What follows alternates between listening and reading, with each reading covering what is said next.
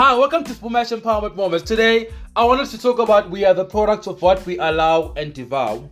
What we allow impacts on how and why we do things. What we tolerate dictates the direction of our lives and controls our attention. What we invest in grows and shows in our results. Take time to assess who you are becoming and you will discover where your heart is.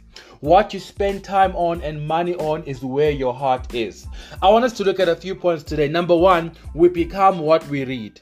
Invest in books that align with your vision and future. Read constructive material. We learn more by reading. Number two, we become what we think. We are the product of our thoughts. As a man thinketh, so is he. Positive mindsets channel you correctly and in the right direction. Positivity ignites creativity. Number three, we become what we believe. Have faith in yourself. We achieve only what we believe in. Perceive it first, and then you will receive it as you work for it. And number four, we become who we hang out with.